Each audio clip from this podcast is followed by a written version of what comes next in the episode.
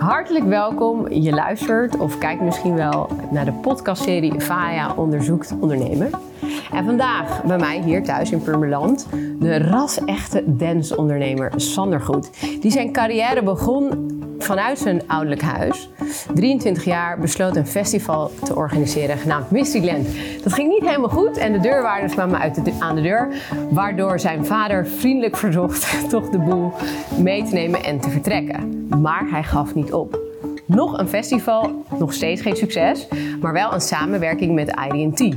In de eerste instantie in loondienst, maar uiteindelijk werd hij mede-eigenaar. Wat natuurlijk super mooi is. Daarnaast de eigenaar en oprichter van Milkshake, Club Air, maar echt uh, als klap op de vuurpaal natuurlijk de Adam Toren. Wat begon als een passie voor atlassen, als ik het goed heb begrepen, uh, uit in zo'n fantastische toren waar hij letterlijk geld verdient met het verkopen van lucht, zoals hij dat zelf ooit een keer tegen mij vertelde. En dat en nog meer, want door Sander heb ik mijn lening bij de Rabobank gekregen voor Killer Body Food. Want ik ben ooit een keer met jou in gesprek gegaan, omdat ik uh, dacht van hoe ga ik dit nou opzetten? En toen zei jij tegen mij, als je het heel graag wilt en er echt in gelooft, waarom ga je dan niet naar de bank in plaats van naar een investeerder?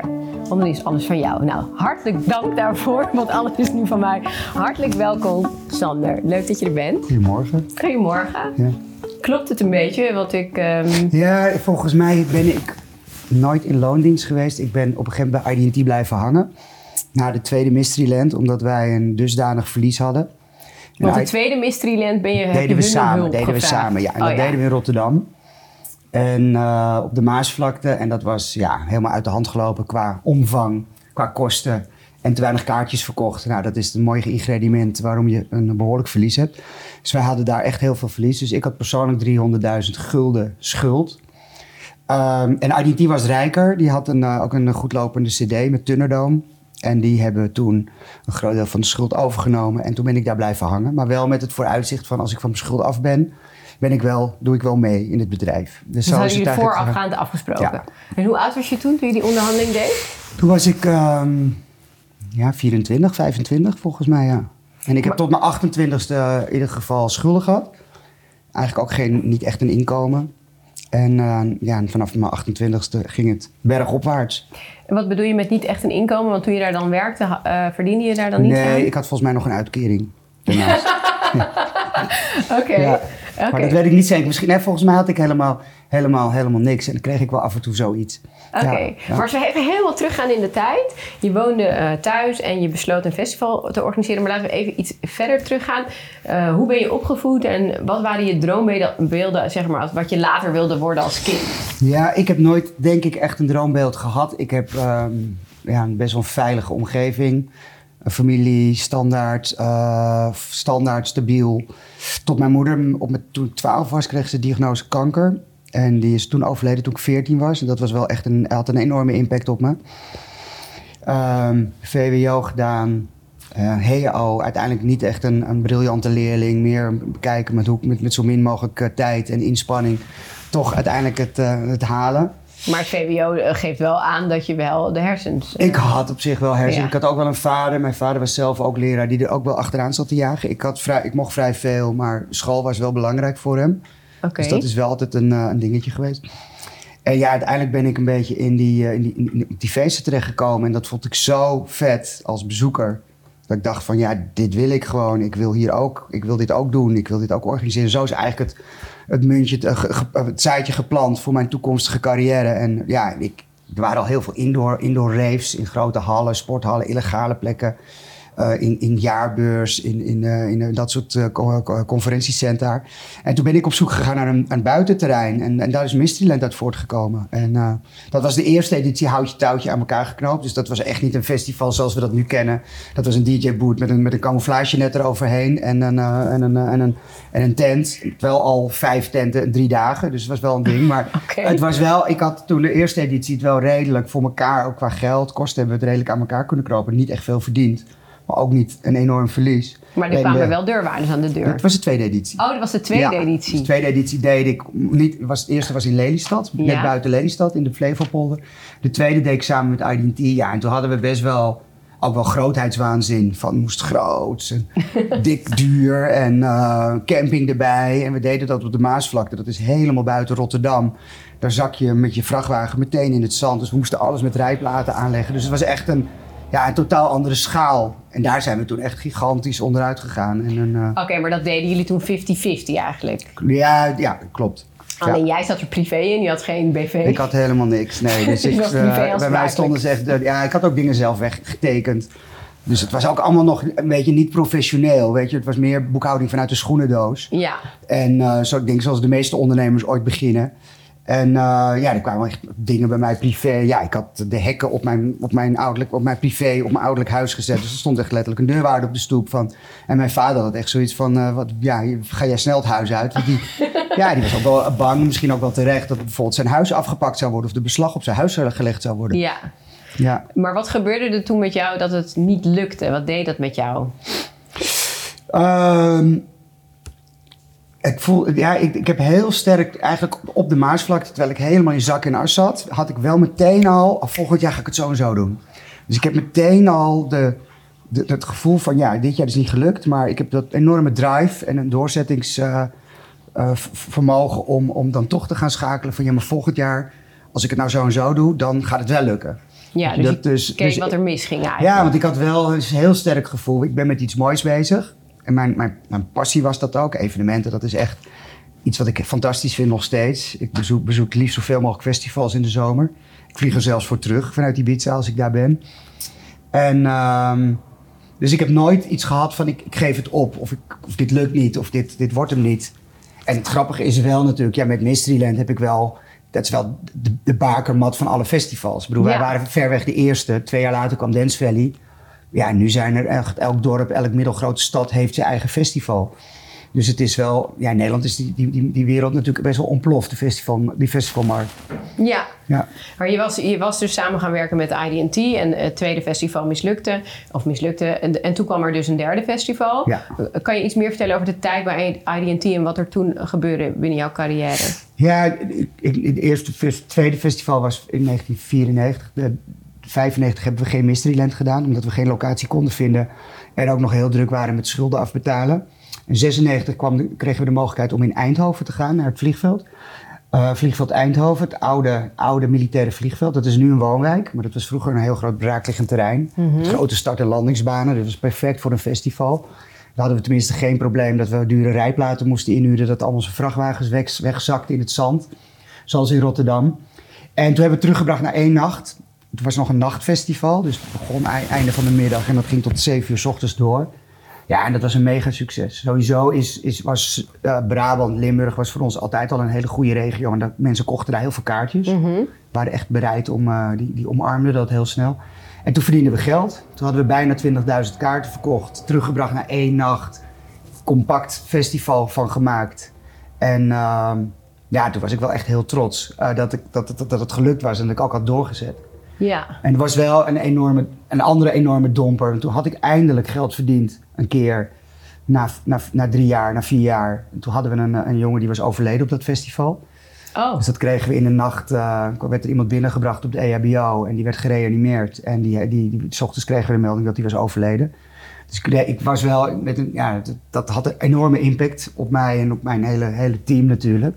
Ik had ook zoiets nog nooit meegemaakt. En achteraf bleek dat, dat het wel iemand was die al vaker een, een poging had ondernomen en eigenlijk zoiets had van. eh, ik soort- neem een paar pillen te ik veel. neem een paar pillen en een paar snuifjes te veel. En, eh, en zijn hart eh, had het begeven. Maar ja, dus het was wel, wel heel raar. En eerst, ik verdiende voor het eerst geld met een festival, maar ik had ook een dode. Ja, Ja, dat betekende ook dat ik meteen niet meer mocht terugkomen op het vliegveld op, in Eindhoven. oké, Dus want jullie werden daar ook voor aansprakelijk gesteld? Dat niet, maar ehm, het is wel zo dat de gemeente misschien daar niet op zit te wachten. Weet je, Nee. Die wil iets leuks brengen. Mhm. Ja, en als er dan, het was ook volgens mij nog een, het was ook nog een inwoner uit Eindhoven die dan doodgaat, dan is dat wel iets wat, wat het nieuws overheerst. En het was ook in de periode dat, dat drugs en het stigma, gevaarlijk, jongeren, weet je, excessief drugsgebruik ook heel erg eh, hoog in- in- ja, op, de, op de agenda stond.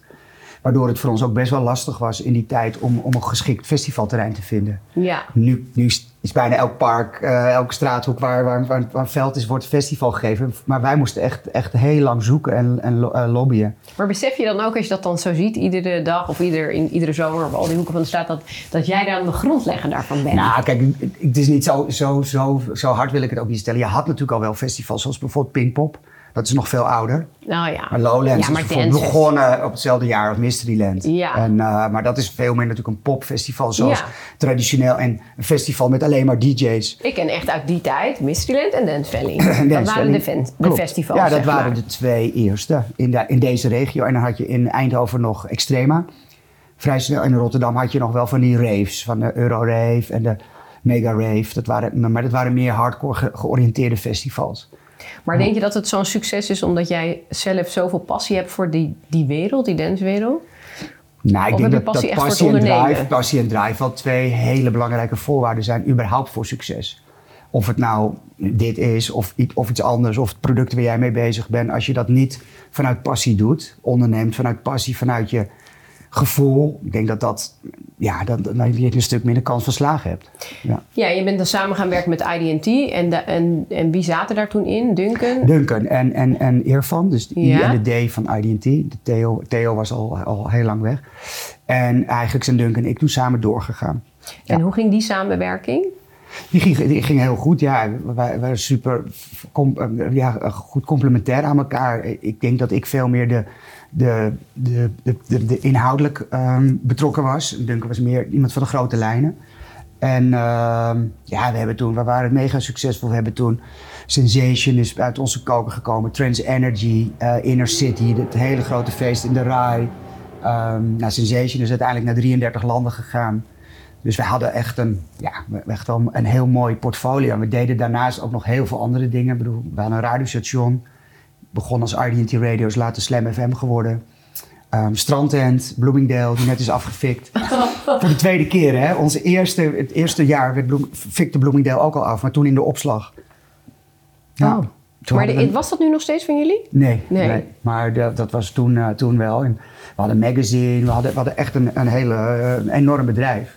Daar, uiteindelijk ben ik daar ook, daarom ook weggegaan, hoor, door, om die reden. Dat het Ja, want je hebt uiteindelijk je aandelen verkocht. Ja. Was dat voor de verkoop van IDT? Voor de verkoop, ja. En had je toen niet zoiets van... eh, Ja, kijk, als het vlak na elkaar was geweest, dan had ik daar wel heel veel moeite mee gehad. Ik stapte er in 2005 uit. En met een vrij lage waardering. En eh, Mag ik vragen hoeveel je ervoor kreeg? ik, de waardering was 6 miljoen. Ja? En ik had 20 procent. Oh ja. Dus ik kreeg 1,2 miljoen uiteindelijk mee. En dan was ik uiteindelijk. Het, was het, was, het bedrijf was op dat moment veel meer waard. Alleen ik had zoiets van: ik heb geen zin in al die hoofdpijn. Ik ben hier happy mee. Ik, heb een, ehm, ik sta er weer blanco in. En ja, ik was, op, wel- papier, op papier was ik miljonair op mijn 35ste. Oké. Dus, ehm, dus ik was wel. eh, maar was je toen ook meteen geen eigenaar meer van, van de festivals? Nee, want die waren Ja, natuurlijk alles, allemaal... Ik had alles, alles was, alles was, ik had alles verkocht. Mijn hele pakket. Ah ja. Ja, moet ik er wel bij zeggen, radio was op dat moment een enorme verliespost. Dus we, hadden, we verdienden veel met de festivals en daar hadden we ook echt wel goede, mooie titels. We Sensations had, was op zijn hoogtepunt. En, eh, Mysteryland hadden we eindelijk een vaste plek in, eh, in Hoofddorp. Weet je, waar we elk jaar mochten terugkomen op het oude Floriade-terrein, wat een top festivalterrein is. Eh, maar, maar de radio was bijvoorbeeld een enorm verliesgevend project. Wij kwamen daar niet tussen bij de adverteerders. Weet je, die werden gewoon door de 538's van deze wereld werden die, eh, werden die eh, bij ons weggehouden. En wat- hoe ging je dan om met dat soort tegenslagen? Nou, ik vond het vooral moeilijk dat wij ehm, onze focus aan het verliezen waren. Doordat wij super goed waren in, in festivals en evenementen. En daar ook echt wel ja, marktleider in waren en uniek. En dat we er allerlei dingen bij deden. Waardoor je je focus verliest. Ik geloof ook een van de succesdingen is, is focus. Weet je, ga ergens voor en ga niet honderd dingen tegelijk doen. Want dan, dan lukt het niet. Weet je, dan, je moet ergens voor gaan. En dat was een beetje waar. Ja, wij waren wel een bedrijf geworden met enorm veel takken. Met, met, met een eigen rosé en een eigen eh, energiedrankje. Op een gegeven moment een blad. Ik heb hier wel ja, ergens een interview al frustraties daarover. Ja, dat op een gegeven moment dacht ik van jongens kappen. En dat, dat, dat, dat, dat, dat was gewoon heel moeilijk. Met, met, eh, Duncan was zo was zo'n serieondernemer. Die vond dat, eh, dus dat was heel moeilijk om, om, om hem af te remmen eigenlijk. En toen was het op een gegeven moment ben ik daar uitgestapt. Ja. Oké, dat was eigenlijk ook de reden dat je er bent Ja, en, uitgestapt. en niet met het geld wat het misschien waard was, maar ik was tevreden. En natuurlijk, IDT is later voor meer dan 100 miljoen verkocht. ja, dat maar er zat wel eh, acht jaar tussen, hè? dus het is niet meteen de dag later geweest. Nee. Het is, IDT is daarna ook wel nog een stukje gegroeid. En, ja. En ondanks dat ze dus eh, best wel versplitsing hadden in eh, doelgerichtheid en Nou, focus. die hebben ze, daar hebben ze eigenlijk, is het bedrijf nadat ik ben weggegaan, best wel geworden wat ik, wat ik, wat ik wat wilde. Terug naar de festivals, terug naar de kern. Weet je, Qdance is erbij gekomen. Dat was, daar waren wel 50% eigenaar van. Dat is gefuseerd met IDT. En had een, ja, vooral Defcon, Defcon One, het festival wat zij op, de, op Walibi doen. Ja, dat is, dat is een van de meest groot, dat is misschien wel het, het sterkste festival, wat, wat, wat het meest winstgevende festival van Nederland. En ook heel erg eh, ehm, goede kern die er elke keer op afkomt. Ja. Oké, nou en dan verkoop je je aandelen. En Ja. dan? Nou ja, toen ging ik blanco de wereld in. Het idee was om wereldreis te maken van een half jaar minimaal. Ja? En ehm, ik was op een gegeven moment in. Ik had, na- kijk, naast festivals had ik nog wel een andere passie en dat was atlas. Ik kon, ik, je kan mij een atlas geven en dan kan ik uren in bladeren. En dan dat, ik heb op die manier ook altijd onze festivalsterreinen gevonden. Maar, maar architectuur Is dat en zo? Je hoogbouw. ver- vertel ja. daar iets, meer Nou, over. je, je- je had nog geen Google Earth vroeger. Dus ik had zo'n fotoatlas van Nederland. En dan had ik echt heel Nederland vanuit de lucht gefotografeerd. Op een vrij, eh, niet zo heel erg hoog. eh, volgens mij, dus je kon alles goed zien. Dus ik ben nog bladeren door zo'n atlas. En bijvoorbeeld de provincie Gelderland was zo dik. Ging dan doorheen bladeren. dacht ik, hé, hey, dit, dit is misschien wel een interessante plek om een festival te geven. En dan reed ik erheen. En ging kijken en dan denken van kijken, oh, wonen de mensen in de buurt? Eh, hoe is het met de logistiek, de aan- en afvoer? Waar is het zijn de treinstation? En dan ging kijken, oké, waar welke, welke gemeente is dat? En dan ging ik de gemeente bellen van, eh, ehm, hebben jullie misschien, eh, mag, mag, mag ik een keer komen praten om misschien een festival bij jullie te doen? Wat het mooie is, wat, van, wat ik nou eigenlijk hoor, is dat je eigenlijk operationeel heel veel dingen zelf deed. Ik heb ook in een interview gelezen dat je in het begin van de festivalperiode, volgens mij was het met de eerste of de tweede Mysteryland, zelfs het terrein zelf ging schoonmaken met Ja, de dat jongens moet. uit de buurt. Maar dat was nooit gedwongen, hè? we hadden geen geld meer voor een schoonmaakteam. maar ja, dat is toch... Nou ja, kijk, ik, ik ben, ben wel. ik- als ik bij mij door de toren loop en er ligt een propje op de grond. Ja, dan raap ik het op, gooi ik het in de prullenbak. En ik weet dat mijn personeel het ook wel eens voor de grap doet. Die, denk, die weten, Sander komt er en dan gooien ze expres propjes op de grond. Want ze weten dat ik het opraap. Ik ga niet, de- niet, niet de schoonmaak bellen van hé. Hey, eh, weet liggen propjes op de ligt, eh, de- weet je, de toilet is vies, dan, dan, of toiletpapier. Ik ruim het zelf op. Dus ik ben wel, ik ben wel heel erg betrokken bij ehm, wat ik doe. En dan voel ik me ook Nee, Ja, ja, je bent het dat- gewoon vanaf de kern gewoon. ook op gaan bouwen. Dat, Klopt. dat zie ik nu ook zelf in mijn eigen bedrijf. Dus je weet overal wat van. Klopt. Want je hebt eigenlijk alle petten opgehad. Op een gegeven moment word je groter, dan heb je personeel. Op een gegeven moment blijf je weer van het personeel af bent. Nou, ik ben heel redelijk allround, eh, merk ik. En ik merkte laatst had ik toevallig in, in, in Ibiza, in mijn huis, had ik het hele Mysteryland team. Die gingen, die had, gingen drie dagen op vakantie. En dat is dus heel grappig, want di- dit jaar is de 30ste, 30ste editie van Mysteryland. Wat voel je eh, dan? dus, nou, het was wel, grappig dat ik het hele team van Mysteryland, 19 mensen, in mijn huis had. Die dan eh, ja, eigenlijk bij de oprichter van Mysteryland eh, logeren. Maar dan merk ik wel, als ik met mensen praat, dat ik ja, nog heel makkelijk, ik, omdat ik al die petten heb opgehad, van productie tot logistiek, tot, tot podiumbouw, tot, tot art- artistieke en marketing, hoe het eruit ziet, dat, dat ik overal over mee kan kletsen, heel makkelijk en heel makkelijk schakel ook. Ja. En, en, en ja, nu is het team 19 mensen, dus de een doet logistiek, de ander is veiligheid, de ander is marketing, de ander is eh, technisch, het technisch tekenaar. en ik heb het allemaal gedaan. Ja. Technisch tekenaar dan niet, want Nee. zo, zo ver ging het niet. Maar ik heb wel al die, al die poppetjes die er zitten. Ik, ik, ik ken uit je hele vak, van de boekhouding aan toe. Want dat heb ik ook nog gedaan uit mijn schoenendoos. ja. Weet je, dus het is, ehm, ik denk dat ik dat, dat die, die allroundheid en het snel schakelen, dat dat een hele eh, grote eh, eh, iets is wat je ook niet snel kan leren. Weet je, ook niet op school. Nee, precies. Dat moet je in de praktijk doen, in hebben de praktijk meegemaakt. doen. Ja. Oké, dus 1,2 miljoen op je rekening.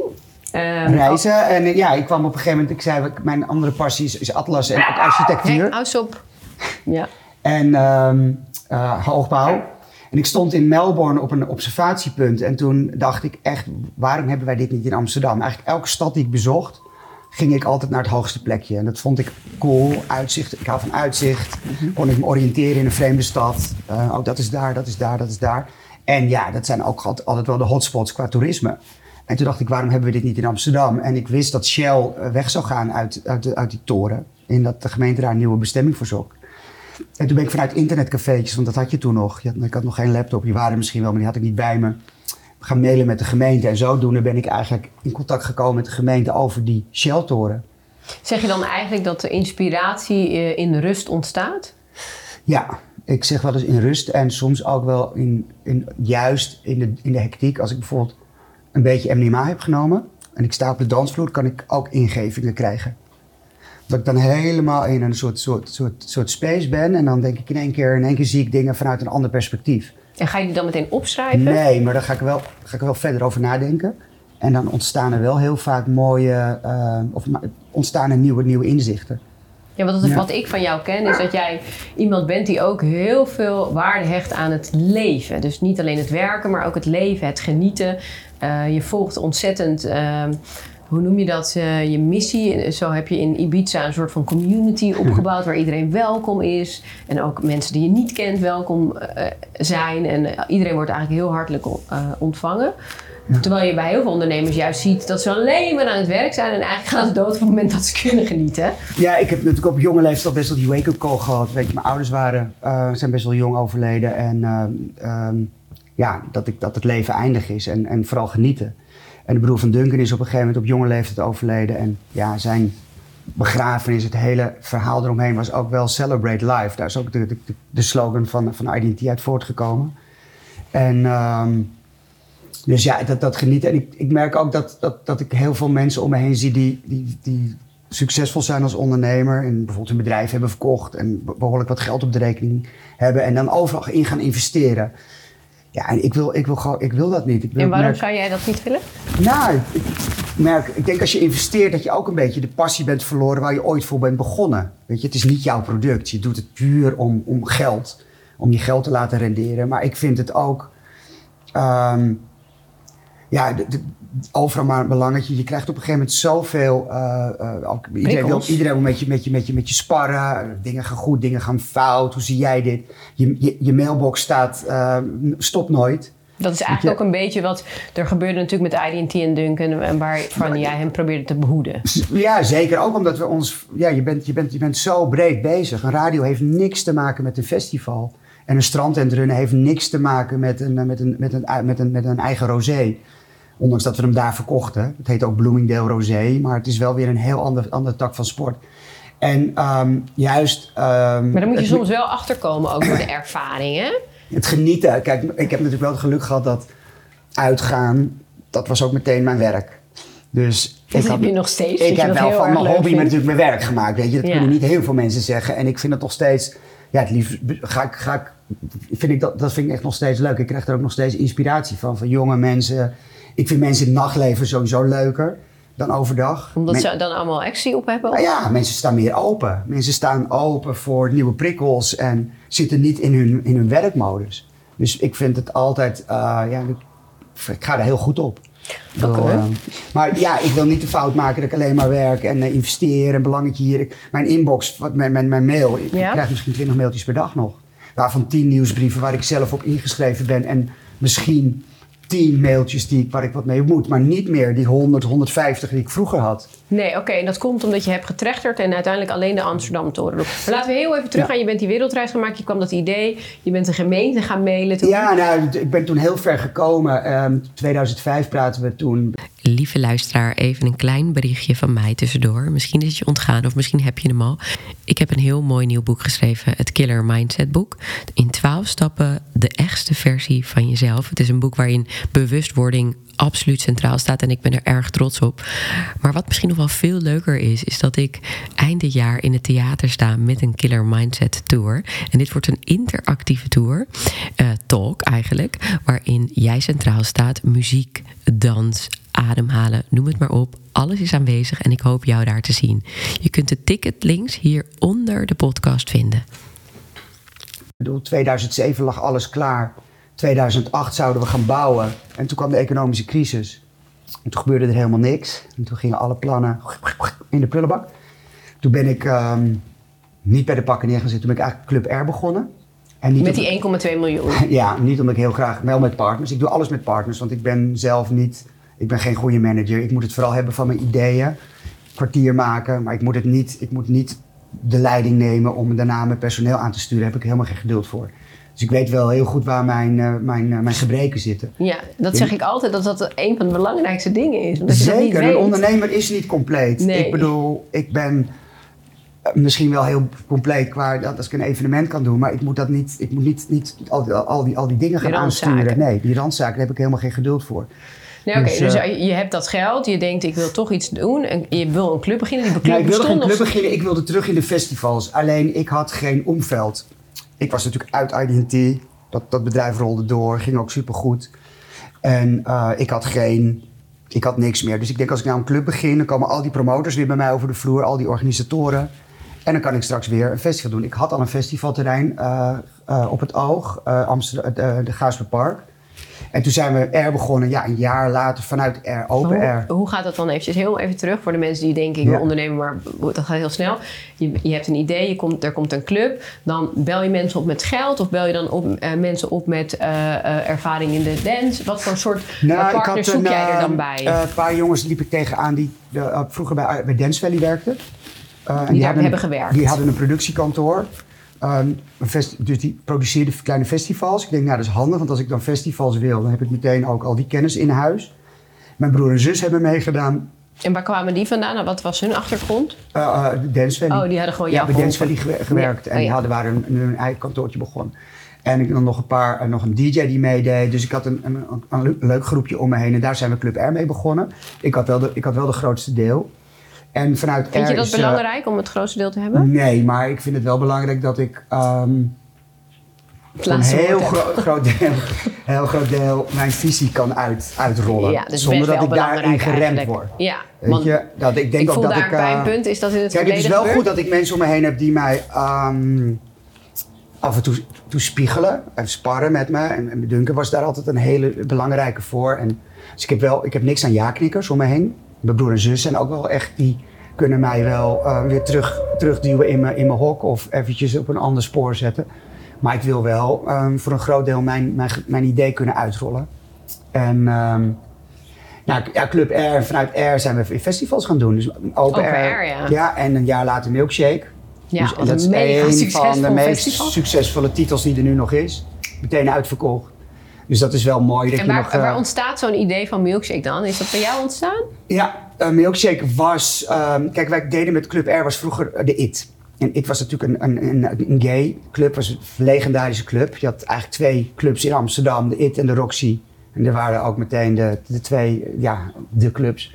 IT was natuurlijk een, een, van oorsprong een gay club en daar kwam ik ook wel. Ik vond dat fantastisch, want die, die sfeer en die openheid en ehm, al, die, al, die, al, die, al die gekke mensen. En ik bedoel, ik was zelf geen gay, maar ik vond die diversiteit en die, die, die, dat vond ik een fantastische wereld. En we hebben dus in, in R ook weer, weer gay concepten gedaan. En we hadden dus ook best wel een, een gay community om ons heen hangen.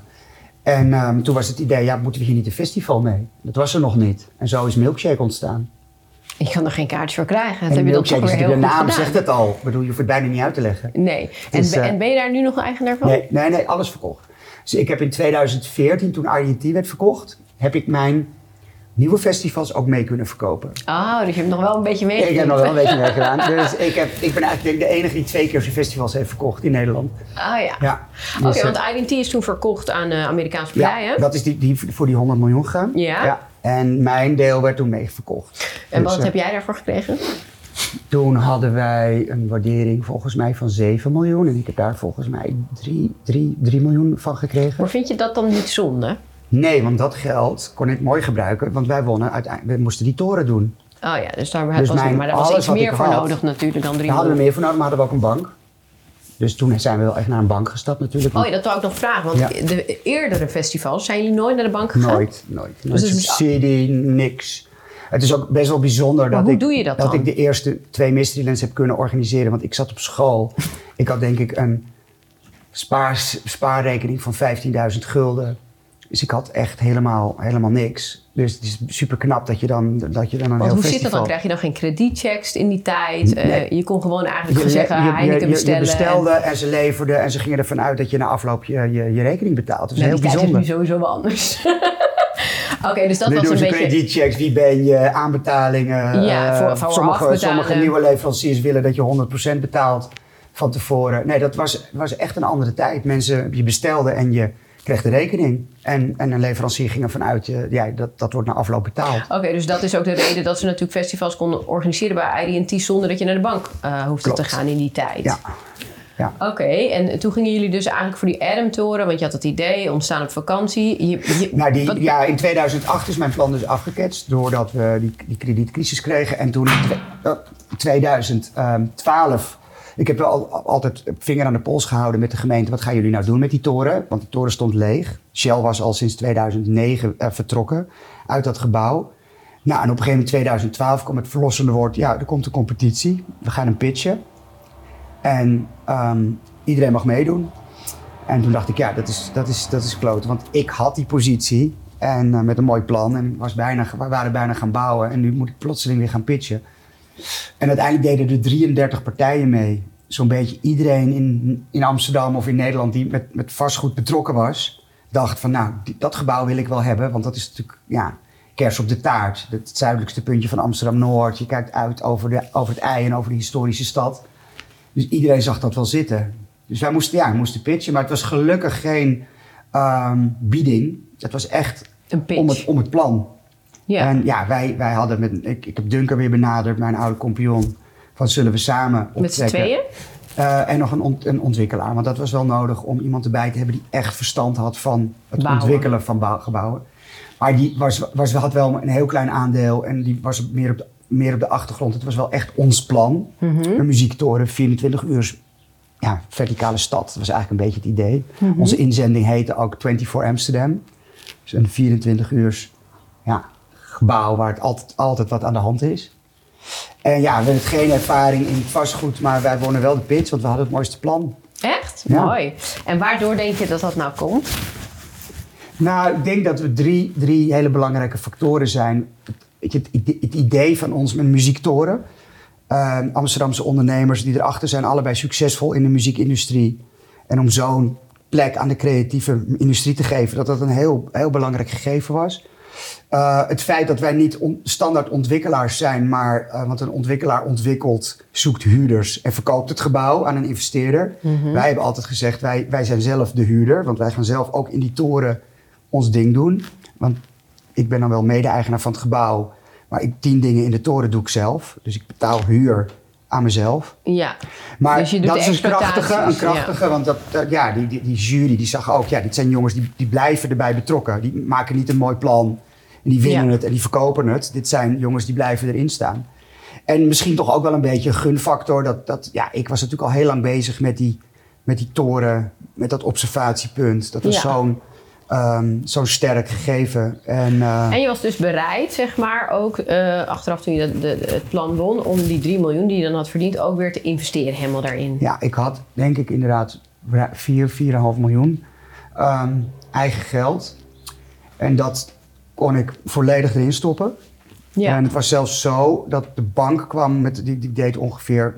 Het was ongeveer een derde eigen geld, twee derde banklening. Ja. Zo was het, want we zaten natuurlijk na de economische crisis. Het was super moeilijk om vastgoed gefinancierd te krijgen, want banken waren heel erg terughoudend. Voorheen de- financierden ze 100% of misschien wel meer. En dan kon je het zelfs nog inrichten met geld van de bank. Nou, die tijd was voorbij. Dus wij moesten een derde, twee derde. We hadden een derde eigen geld. En eh, dat hadden we er allemaal in zitten. Toen moest de bankhypotheek getekend worden. En toen een dag voordat die getekend werd, kwamen ze dan ook nog even met een site letter bij mij. Van of ik op mijn, op mijn huis wilde als onderpand wilde zetten. En dat deed je? Ik moest. Ja, En dat moest. deed je wel zo, eh, wat voor gevoel gaf je dat? Ja, zo stond ik er niet echt in. Ik had er zo, weer zo, net als met Mr. zo'n blinde, blinde Ja, overtuiging echt dat dit ging lukken. Dat ik, eh, Dacht prima. ja, en weet je, ik, ik, ik zie het wel. Ik bedoel, het was ook niet een, een, het, ge- het geld wat ik er al in had, natuurlijk niet helemaal weg. Hè. Het was wel een gebouw. Ja. Ik bedoel, het kan mislukken, maar er staat nog wel steeds. Maar dat kostte natuurlijk wel wat meer dan eh, van 4,5 miljoen. Wat kostte dat om dat te Ja, we bouwen? hebben totaal 50 miljoen hadden we nodig om het helemaal te verbouwen. Jeetje, en daarin Ja. zitten dus allerlei, ook zelfs hotels, hè? Een hotel, restaurants. Restaurant, Ronderijn restaurant club, eh, loft, waar we ook heel veel feesten doen. En, En zijn al die mijn, eh, exploitaties van jou gebleven? Eh, alles behalve het hotel. Oké, Ja, en een stukje kantoor. We hebben natuurlijk ook een stukje kantoor. We hebben dan een, Adam. Adam staat voor Amsterdam, maar ook voor Amsterdam and Music. ADAM. En we hebben dus allemaal muziekbedrijven ook in de toren zitten. Zoals bijvoorbeeld Sony Music, Massive Music. Ja, Dus, en dus we, beneden hebben heel hebben erg jullie bij de de- we zijn wel bij de kern gebleven van Muziek. muziek. Ja, de shelter beneden. ook een Shelter, club. een club. Ja. En dan heb je die toren. Want ik heb, jij Ja. hebt dat verhaal wel aan mij verteld. Dat vond ik zo'n mooi verhaal. Want eh, je hebt natuurlijk allerlei facetten in dat gebouw... wat ook los gefinancierd eh, schijnt of Ja. mo- moest worden. En niemand wilde volgens mij meedoen aan die, aan die toren met de Maar de lookout, dus eigenlijk, we hebben, de, de oude Shell had wel een soort, soort luifel op het dak staan, een soort kroontje, maar daar kon je, dat, dat kon je niet in als publiek. Wij hebben er natuurlijk vier nieuwe etages op gezet en vooral die bovenste twee etages, dat is de lookout. Dat was, dat, was, dat was eigenlijk het duurste deel van de hele verbouwing, die hele nieuwe kroon. Maar ja, die had ik nodig om dat, die daktuin te kunnen hebben, omdat die uitzicht over de stad. En die schommel, waar die schommel staat, die moet over de rand kunnen schommelen. En iedereen vond dat een ingewikkeld verhaal. En, en ik, ik probeerde dat iedere keer uit te leggen, ook aan de bank. En ik moest, ben vier keer bij de bank geweest om, om mijn lookout verhaal te vertellen. En de laatste keer eh, was het bij de Rabobank hoofdkantoor in Utrecht. En er zat een hele kredietcommissie. Er zitten dan allemaal mensen die gaan beoordelen of, je, of dit, dit een verantwoorde eh, verhaal is. En dat ze daar een lening voor willen verstrekken. En moest ik mijn verhaal vertellen. En een van die eh, jongens in die kredietcommissie, ik denk dat misschien was het zelfs wel een stagiair, maar natuurlijk allemaal strak in het pak. Dus je ziet het niet maar jong kopje. Hij zegt, heb je een voorbeeld van een, eh, een andere attractie? En ik heb altijd gezegd, er komen minimaal 300.000 bezoekers. En eh, ik heb er ongeveer 150.000 nodig om break-even te zijn. Dus die 150.000 mensen die meer komen, dat zou de potentiële winst kunnen zijn. Dus die jongen vroeg aan mij, heb jij een voorbeeld van een andere attractie in Amsterdam die ook deze aantallen doet? Ik zeg nee, want dat is er nog niet. Maar ze hebben uiteindelijk jou de lening Ze hebben uiteindelijk de lening verstrekt, ja. Duncan En- heeft niet meegedaan, hè? Die Ja, die heeft wel meegedaan, maar die, die heeft, is een stukje kleiner ingestapt. We zouden het eerst 50-50 doen en hij vond het ook ingewikkeld. Dus hij zegt, nou, ik geef wel wat aandelen aan anderen om de risico een beetje te spreiden. Kijk, we zaten er natuurlijk wel allemaal all in, hè. Ehm, we gingen Hij wel, ook, met alles hij met had. alles. En het was natuurlijk ja, een fantastisch mooi plan op papier, maar ga het maar eens realiseren. Al die dingen die erin zitten, een hotel, een ronddraaiend restaurant. Ja, maar even terug naar dat eh, verkopen van lucht. Nou ja, kijk, een lookout is natuurlijk gebaseerd op je koopt een kaartje en je wordt omhoog gebracht en je kijkt, je betaalt voor het uitzicht. Ja. Dus ja, ik heb wel eens gezegd, ja, ik verdien letterlijk met, met lucht verkopen. En ehm, dat is natuurlijk super mooi, want ik heb geen kostprijs. Ik hoef er niet iets voor in te kopen. Kijk, als ik een, een shirt verkoop hele in de winkel, heb, moet ik hem ook nog eerst gewoon 100% inkopen. marge. 100% marge. Ik heb natuurlijk wel mijn basiskosten, Ja, dat heeft elk bedrijf. Ja, Weet precies. je, maar mijn product kost marge mij niks. 100. En mijn Nou ja, schommel, Die, lift, schommel kost natuurlijk geld. die schommel, ja, maar die heb ik één keer geïnvesteerd. Ja. Maar daarna betalen mensen voor het schommelen. Dus dan is het eigenlijk, ja, je hebt natuurlijk een stukje onderhoud van die schommel. Ja. Maar ik heb hem wel maar één keer betaald. En ik heb er geen, ja, een stukje stroom misschien. Dat is mijn kostprijs. Ja, Weet je, die mooi. Ja. Dus dat is, Want- ja, en is een hoeveel mooie bezoekers, manier. hoeveel bezoekers heb je nou? Nou ja, we gaan nu bijna richting de 900.000. en ehm, Dat is toch dus na grappig? corona, we hebben hem echt meteen alweer de stijgende lijn opgepakt. Wat ook wel heel belangrijk is, ja, ik, ik wil niet een tourist trap zijn. Dus we hebben er wel echt een leuk ding omheen gebouwd. Een gekke lift. We vertellen veel over de, over de stad. We hebben kijkers overal staan en die zijn gratis. Eh, we hebben, ja, maar wat eh, betalen mensen nou voor een kaartje? een kaartje kost 14,50 online. en een- dus- dan de lift? De, Eh, de- de de schommel? kost 6 euro extra. Oh ja. Ja, en 50% Dat doet ongeveer de schommel. toch? 50%, 50% doet de schommel. Ja. Daar loop ik ook bij, bij- vaak tegen, tegen mijn grens aan, dat, dat we vol zijn voor de Ja. hele dag. Maar ja, het is natuurlijk super mooi dat je. ehm, En, en, en wat, wat ik wel belangrijk vind, wij- we krijgen een 4,6 qua waardering op Google. Dus we zijn niet een tourist trap. Weet je, mensen vinden het echt leuk. Dus als je een oud rapportcijfer hebt, heb je gewoon een 9,2. Dus weet je, altijd vaak vijf sterren, eh, briljant uitzicht. Altijd het uitzicht wordt altijd als fantastisch ervaren. En dat is wel cool. Dat je, dat je zoiets hebt toegevoegd aan de stad. Super mooi. Ja. Je hebt echt een heel mooi pand daar neergezet. Ja. En is, is het daarmee klaar? Of heb je nog Nou, ik heb wel, ehm, sinds ik de toren heb, ik ben dan 2012 eh, begonnen met die plannen. Natuurlijk die pitch wonnen we. 2016 eh, gingen we open. Ehm, weinig nieuws gedaan. Ik heb wel... De focus eh, waar je het over had. Focus. Ik deed wel natuurlijk tien dingen in de toren. Het Dat is, ook niet best wel iets, het is ook niet iets wat af is, want je bent altijd aan het sturen. En hoe weet je beter? We, doen- we doen vrij veel dingen ook in de toren wat die one-off zijn. Dus het is niet iets waar je eh, een automatische piloot kan doen. Maar ik heb wel heel veel dingen buiten de deur gehouden. Ik ben natuurlijk heel vaak komen mensen naar me toe van... eh, kan je eens naar kijken, ik heb een plan, eh, ik heb een investeringsplan. Ik zoek, nog, ik zoek nog iemand. En dan zeg ik eigenlijk altijd nee, ik wil het ook niet eens lezen... want dan word ik misschien enthousiast. Dus ik heb wel echt bewust dingen... dat ik wel mooi. Ja, en dit, dit geeft ook een stukje rust. Je weet heel duidelijk wat je wel Ja, wil. en ik ben ook heel blij met wat ik heb. Verdien ook goed geld daar. En ik hoef ook niet meer. Nee. En, eh, dus is het dan genoeg? Nou, voor mij wel, ja. Dus eh, iemand zei ook wel eens tegen mij: ja, maar je hebt toch heel veel geld op je rekening staan. Wil je dan niet dat dat rendeert? Ik heb natuurlijk best wel veel boete, rente moeten betalen de afgelopen jaren, omdat ik veel te veel geld op mijn rekening had staan en er niks mee deed.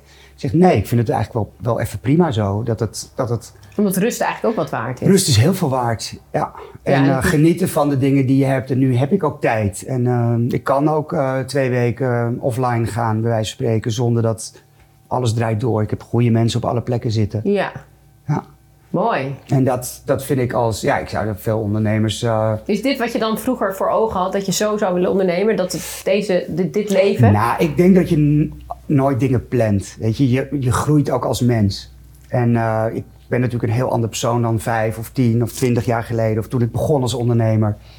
Dus je bent. ehm, maar ik heb wel inzichten gekregen al durende mijn carrière. Dat ik hoe ik dingen wel wil en hoe ik vooral dingen ook niet wil. En wat denk jij dat het succes is van, van een ondernemer? Ja, ik heb wel eens een eigen theorie. Want ik, eerst mooi, ik was een keer ergens op een ding. Toen zei iemand: schrijf eens vijf woorden op die, die voor jou succes, die, die belangrijk zijn voor succes, succesvol ondernemen. En alle, alle vijf die woorden die, die begonnen bij mij met een D. Dus ik heb, er een eigen, ik heb zelf mijn eigen 10 D's eh, opgesteld ooit. Nou, het begint altijd met de D van dromen. Iedereen heeft een idee, een visie of een. Dan ga je erover nadenken. Dan komt de volgende durven. Dan haken heel veel mensen af. Dan doen. Dan haken ook weer heel veel mensen af. En doorzetten. Dat zijn de eerste vijf. En dan heb je er nog een aantal. Ik heb het wel gehad net over het doel. Dus, dus ga, focus. Drive, super belangrijk. Weet je, durf, ja, als je geen passie hebt of drive. Dynamisch, dus je, het gaat nooit zoals je bedacht, bedacht hebt. Je moet altijd creatief blijven om dingen bij te sturen. Dus open erin staan eigenlijk. Ja, delen. Heel erg ehm, belangrijk ook. Want als je niet kan delen, dan, dan lukt het niet. Je kan dat niet allemaal alleen. En ehm, daadkracht is ook een hele belangrijke. Dat je keuzes durft te maken. En niet blijft hangen in links en dan weer naar rechts en dan weer naar links. Dus dat zijn eigenlijk 10 D's die ik nu opnoem. Die denk ik heel belangrijk zijn in een succesvol ondernemen. En, Mooi. eh, ja, dus je leest ze niet in marketingboeken, misschien in de toekomst. Maar eh, dan hebben ze het altijd over de vier P's en de...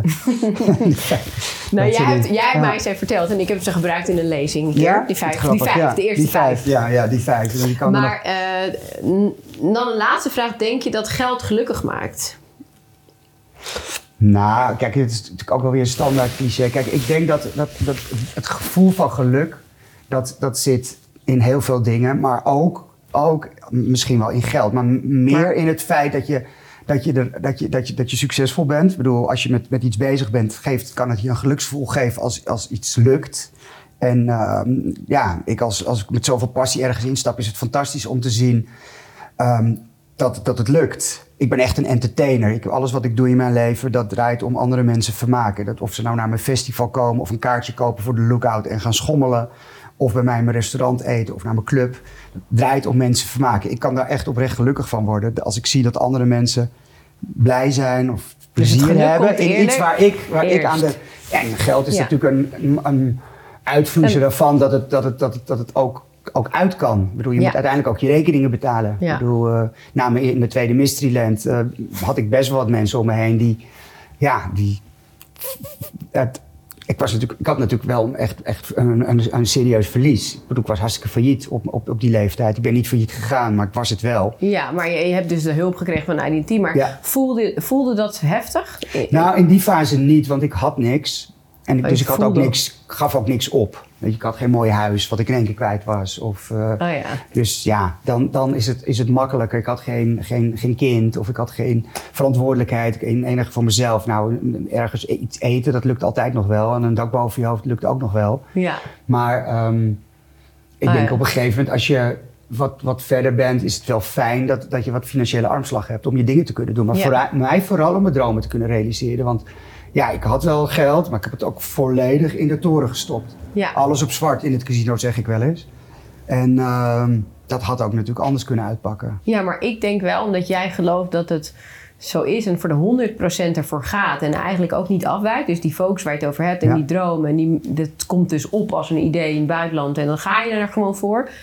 Eh, het altijd zal lukken. Want lukt het niet met plan A, dan ga je er wel heen met plan B. Dat Ja. zie je eigenlijk zo'n beetje met die toren. Het ging niet eh, rechtsom en uiteindelijk kwam het toch linksom. Nou, dat stukje doorzetten Ja. en, en die doel stellen.